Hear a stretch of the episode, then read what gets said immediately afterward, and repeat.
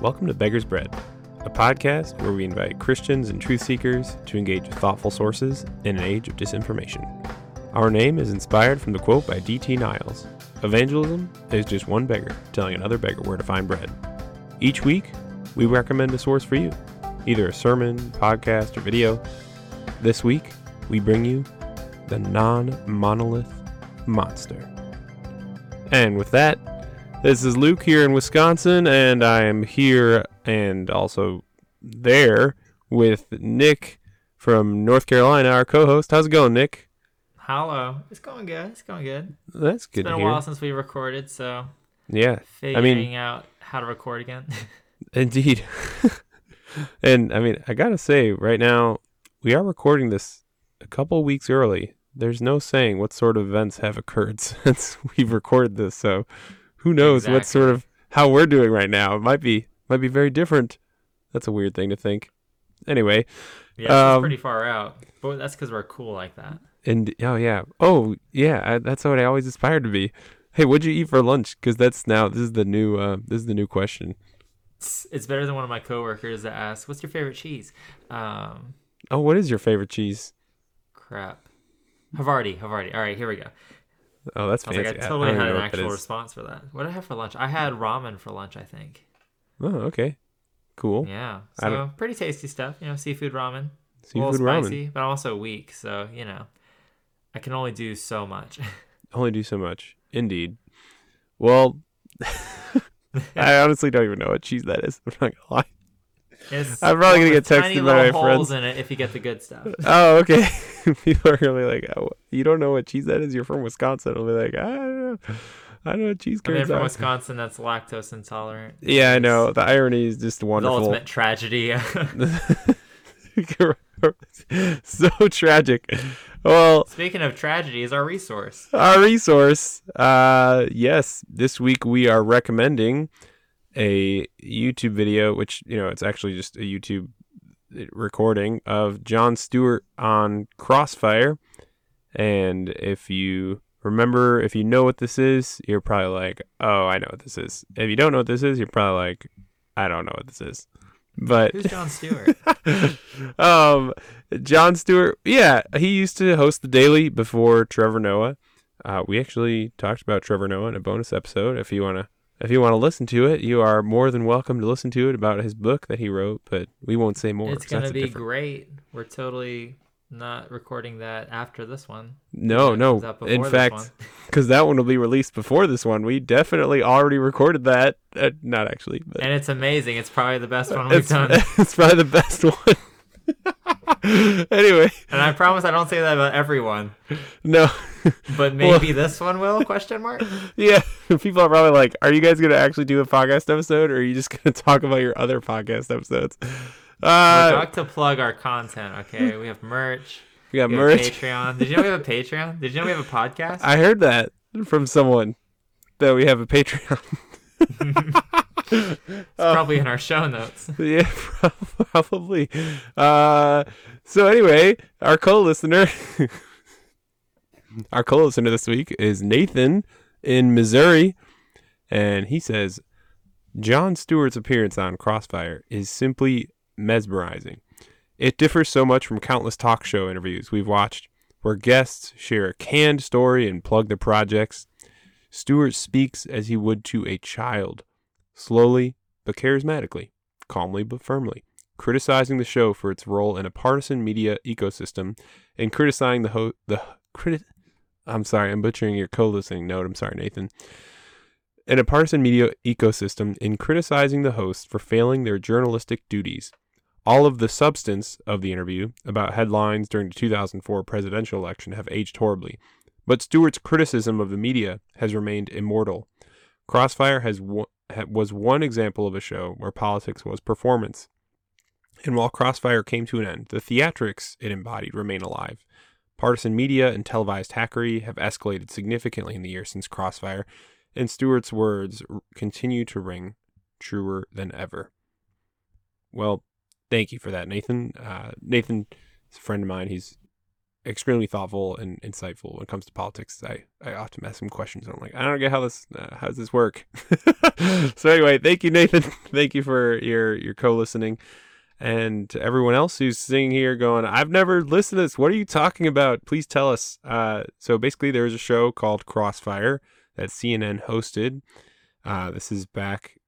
Well, Jon Stewart's interview. It's it's debatable whether or not this shut down the show, but it certainly did uh, hasten its end. Um, it because didn't help much. it did not help. No, it's it's it was hosted by Paul Begala. I'm not sure if I'm saying his name right, and Tucker Carlson. And Paul was like kind of this uh, more Democratic commentator guy, and Tucker was uh, the Republican commentator. And it's so interesting because Tucker Carlson and Paul Begala's reaction to Jon Stewart's criticism were just very different. Um, I think Paul kind of, I think he was strategic and not really saying much, as Jon Stewart basically came on the show and criticized them.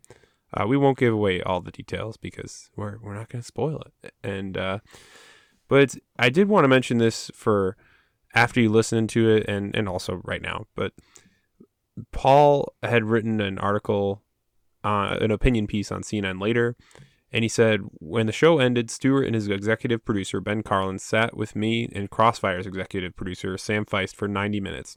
We had the kind of thoughtful, respectful, respectful dialogue that our audience deserved but never got. And anyway, kind of getting to one of the core critiques that Stewart gives of Crossfire is that it's on for kind of like a knee jerk reaction. And what uh, I was hoping to discuss today, and I mean, Nick's just like, of course, me too. Uh, we're here to talk about how a lot of times people refer to the media. I don't know. Have you ever heard this, Nick? Has anyone ever referred to the media to you? Is this I've is this never common? heard of the media in my life. You've never heard of the media? Oh, I I, I, hear about it there's a lot. There's one on my computer. No, the, the media, man. The media Windows is out Media to get you. But no, I mean seriously, like people often mention the media, uh, normally in a negative way. Normally, um, people will see it as a what's the best way to say it? Like an arm of progressivism if they're a conservative. And Right, what or we're some sort of bastion of false news. Right. And what we're here to say today is the media is not a monolith. And monolith is just a fancy word that I thought would go well with that title. But basically, the media is made up of lots of different media sources, lots of different journalists. Um, and it's really important to grapple with these different sources. Um, obviously Nick and I we recommend some things to you. So sometimes you know we we recommended a New York Times episode and and uh, season one. So obviously we, we have our thoughts on on some places we go to to discern. But I mean even then it's not like there's any perfect source. Um, but I thought this is where I don't know I don't know about you Nick, but this is where I, I was thinking about this for a long time and when I was reading uh, and also Nathan, our co-listener, suggested some of these sources. So thank you, Nathan, for also suggesting these sources because he's been thinking about this a lot longer than I have. And so the one by Paul, he says he continues after he talked about how you know he's talking with Stewart and this other executive producer and his own executive producer, and he goes on to say, as I recall, it, Stewart heard me out earnestly. Despite the televised food fight we'd just been in, he was gracious and respectful, curious and thoughtful. As he got up to leave, he left us with this moment of zen and I actually don't know this guy's name, but he's referring to somebody. He said Imus came to Washington and bashed you guys, and he got like 300 new stations. So I think this will work out for me. And he said it did. And at first, I was kind of sad. I was like, "What, Jon Stewart? Did you just do this to be selfish? Like, because it's it's very easy to kind of throw Tucker Carlson under the bus, be like, "Oh my gosh, this guy is crazy." He just kind of he thrives off of this kind of outrage, um, sensationalism. Um, but then it's like, oh, Jon Stewart, did did you just do this to get more listeners? And then I was kind of sad. I was like, oh, this is a bummer. Um, but actually, Paul kind of goes into Stewart's criticisms and he thinks about, he validates some of them and says, yeah, he's right. We did this wrong. And some he disagrees with. So that's a really thoughtful article as well. We can include that in the in the show notes. Um, but then I was getting even deeper into thinking, or I don't know if it's deeper or just thoughts. And I was thinking about the audience in Crossfire because they showed up that day, you know, because Jon Stewart's, he's known for being funny. No one knew he was going to just, you know, rip on these two guys. No one knew he was going to criticize them beforehand. And that audience came to patronize, to, you know, to, to be an audience, to encourage Crossfire's, um, their, their behavior, their, the way they would get people on and have the quote unquote knee jerk reaction to get the you know the soundbite to get people to be you know cornered into saying something really silly or just really easy to attack. Kind of you know hailing back to our talking about wedge issues back in episode one. This kind of idea of like. Oh, can you believe what this politician would think or would say? They weren't trying to get thoughtful people. They were trying to get people who would increase their views, increase their audience, I mean. And so, what I'm trying to say here is okay, when we're thinking about our current media landscape, it's important to think about all right, what are different thoughtful media sources, right? Like the different it, are you reading there's so many different sources you can read. If it's if it's actually like newspaper, like journals or online journalism, if it's talk show people or, whatever. I mean, generally speaking, I would my myself, I would pretty much just stray away from cable news in general. It's generally speaking, that's not designed for thoughtful reflection. Um, but when it comes down to it, it's easy to critique the media, but also, why does this media exist? Because there's an appetite for it. And so it's easy to point at Tucker Carlson and be like, this guy is outrageous, which, by the way, he is outrageous. He literally he had a court case recently where he was sued for defamation and he won that in defense because Fox Fox News said persuasively, this is directly from the opinion that the judge wrote. Fox persuasively argues that given Mr. Carlson's reputation, any reasonable viewer arrives with an appropriate amount of skepticism about the statements he makes. Then they go on to say, whether the court frames Mr. Carlson's statements as exaggeration, non literal commentary, or simply bloviating for his audience, the conclusion remains the same. The statements are not actionable, which is basically a way of saying this guy is espousing lies and everyone knows. So any reasonable viewer knows that this defamation case, ah, we're, we're not going to give it to the, the person who sued him because everyone knows he's not telling the truth, which is crazy. That's like, did you know that, Nick? I don't know. I just re- this is recent. I knew that they had Fox News specifically had a distinction between their news outlet and then their political air quote commentators or their opinion piece sources which would include you know the tucker show or whatever he wants to call it now and it's just crazy to me that somehow on that platform it can still be construed or propagated as a source of truth when as you just said now the whole basis of it is lies and disinformation and now it's right. held up in court. I was like, oh yeah, this is how I'm going to defend myself, saying that I'm a liar. right, and I, that just blows my mind. But the so the thing is with this episode, because I thought like, oh, we can bash Tucker Carlson. That's easy to do. But actually, bow tie. It's easy. Yeah, honestly, he doesn't wear bow ties anymore. Which, if you don't no, know what we're referring to, you'll know when you see the interview. Maybe he um, learned from somebody. Yeah, what? But I, I kind of I think it would be a little too easy to just say, "Oh, our problem with the media is just that they're, you know, the media, right?" It's just that there's these false prophets, which don't get me wrong, Tucker Carlson's a false prophet, and you shouldn't watch him unless you're doing it for research to understand what other people believe. I, I just I have no problem telling you that because that's just the truth. Because he literally defended himself in court with saying that and won. But instead of just saying I don't like these people, they say fake stuff even I mean, being honest, I like Jon Stewart, but that is a little sad to think that oh, he kind of did this, and part of the motivation, according to at least John's argument or Paul, I said, why did I call him John? I don't know, Paul. Man, fake news already. Look at us. Probably shouldn't trust John us. Paul. John Paul. um, but then also to, to really get down to it, these shows have to be funded somehow, and they're funded because of our appetite for these shows. So as much as it's easy to criticize, like this is fake news, this is silly, whatever, these shows are fueled by audiences. Man, I just verbally, I just went off for a while, Nick. well, imagine this. I mean, it's not even held within, you know, one particular sphere of media. On like, it's not just Fox News that does this, right? It's a lot of other media outlets as well. Like they have funders and donors and whatnot. But there's a sensationalism that, you know, you got to see what's coming next or what's this upcoming top news or whatever have you. Like there's structures in place within the media that continue to grapple us or like draw us in, right? Like you could even consider when they were talking about the migrant caravan invasion, like yeah, a lot of people were saying it's not, you know, an invasion like these people are just women and children, but like they still promoted it as like this big event that was coming up right during an election. Whether or not they demonized the people there, they still broadcasted it and then right after the election they stopped talking about the migrant caravan that had been, you know, in place for months prior to them bringing it to our attention.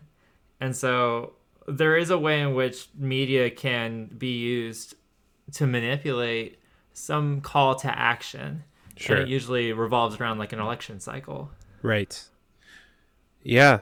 And okay, but even like right there, Nick, I'm sure some people listening could say, well, you're biased, Nick. You listen to fake news. Like, you know, because my media sources don't talk about it like that. Um, and Obviously, I don't, I don't think that, but I'm just I'm just saying I'm trying to articulate what some people may may genuinely and sincerely believe.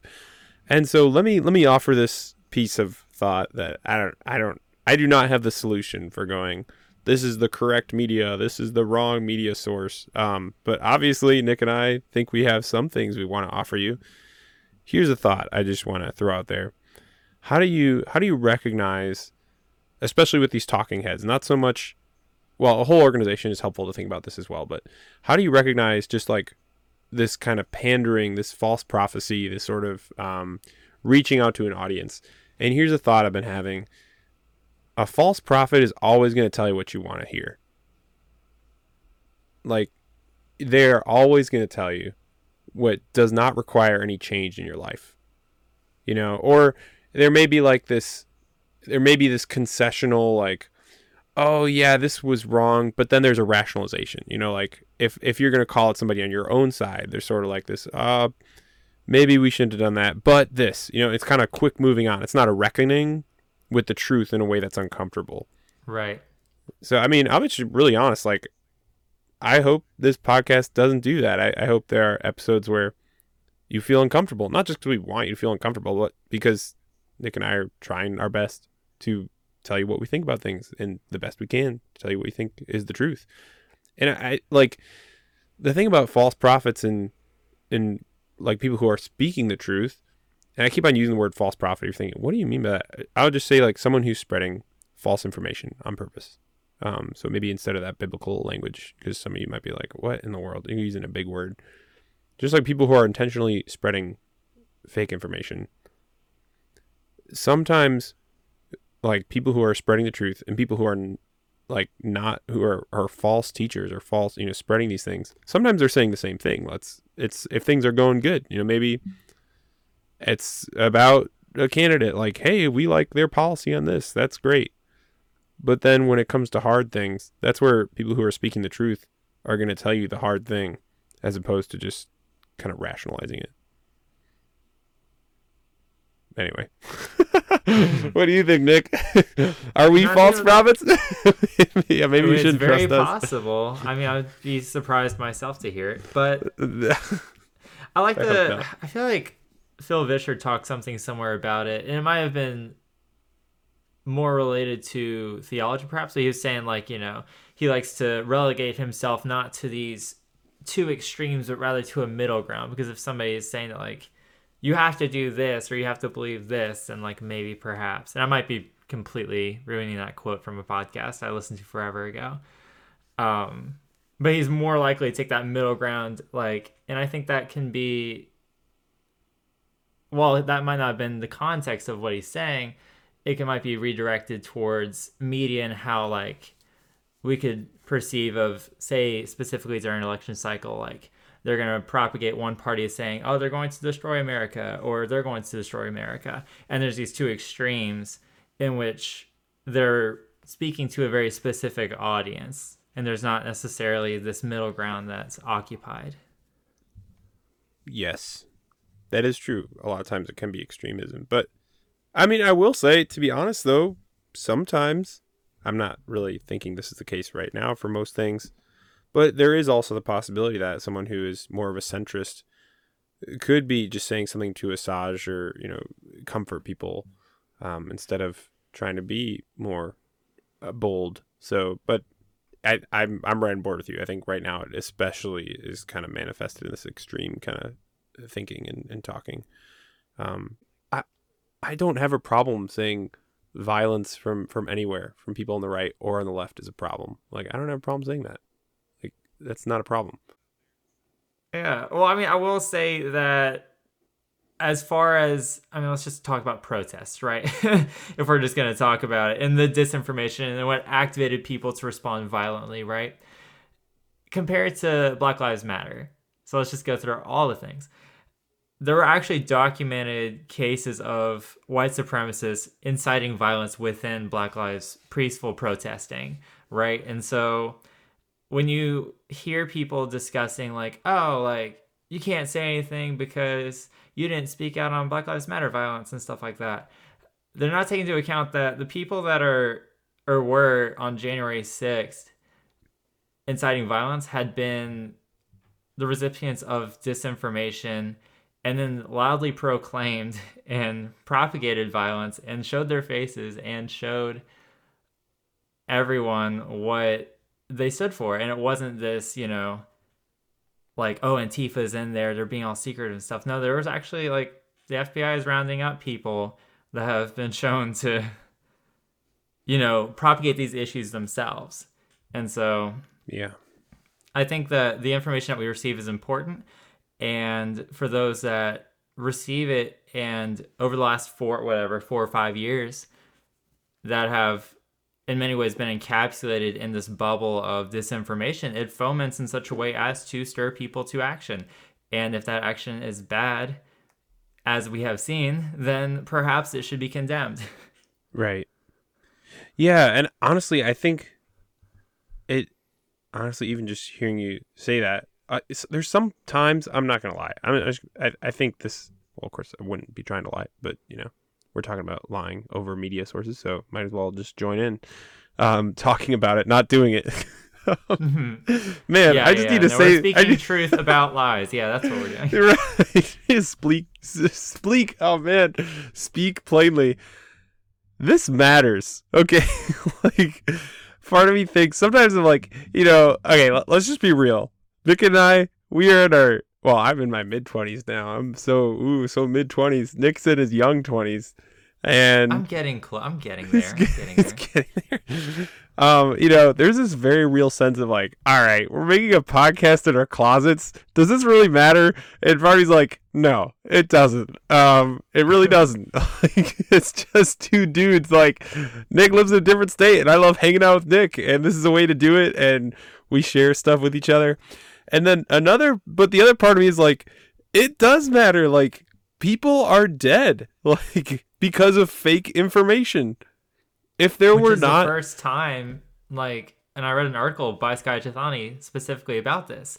It's the first time, in at least recent memory, that, or actually not even recent memory, in American history, in which disinformation resulted in the deaths of people and like that's something crazy to me like because he compares it to like you know civil war and to um, segregationism and stuff that like they held now it was wrong but it was a truth that you know exists like it was a reality like segregation was a reality right. um the confederacy was a reality and they were fighting for slavery which was immoral and wrong but that was a reality that they were fighting for whereas in this situation what we have is a false reality of a air quote stolen election that has to be air quote won back through yeah. air quote trial by combat quote yeah. Rudy Giuliani.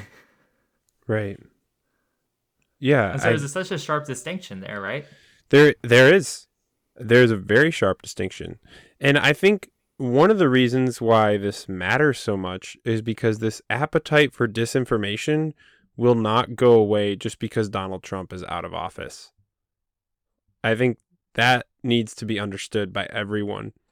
This information, this disinformation is going to continue. The appetite is still there. So as long as there's an appetite, there's a money stream. As long as that money stream is still there, there will be people who are willing to provide the disinformation. And anyway, I don't know. I this was a Well, longer episode, but it's a pretty long episode, yeah. Yeah, but I think it's worth it. Plays into right, like when you have leaders that aren't speaking out or speaking up on truth, then they're going to go to the main conduits of information or disinformation, which can include Facebook and for a while Parler. I think before it went down, I think it just got shut down because of something, which I, I don't know. do not remember anymore. Yeah, but it was another media site that was a big promoter of disinformation.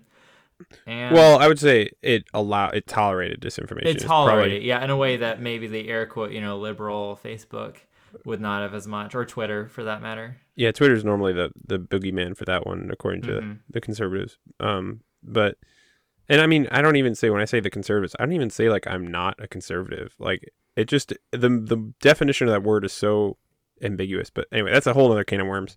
It is, yeah. Uh, but we Yeah. promote a lot of conservative information, you know, as far as like news sources and stuff like that. Sure, Like the French that's true. Dispatch is not yeah, a it's not liberal, really. a- progressive resource at all, and like he's pretty solid, you know. So like you have to kind of find this balance, right? Like, and also determine what actually is like Christian truth, not progressive or conservative truth. Oh, that was gold. All right, let's finish on that. We're finishing with Nick's gold on that. we are not looking for conservative or progressive truth. Or I'm sorry, I'm wording it wrong already. We're looking for Christian truth, which I guess I, isn't that everybody's truth. But whatever. Uh, people who are not Christians may find that offensive. I'm sorry. I'm not trying to offend anybody. I would just say truth is truth, right? Is truth is truth. So we're looking for what corresponds with reality, not a progressive or conservative narrative, especially. Okay, I just said that. I just way over explained your quote. Let's. We got to stop. I'm going to keep talking forever. Well, thank you everybody for for joining us. Uh, we will see you back next week for our season finale. And oh man, what is the what's the title? Oh, Nick, do you know Wait the title? Wait for it. Wait for it. Dot dot dot. Dot dot dot dot dot. While I look on our Google Drive. Dot dot dot. This is a little is- spinning wheel. Drum roll, please. A book not our own. A book not our own. Oh yes. Okay. All right. We'll see you guys next week for a book not our own. Love you guys.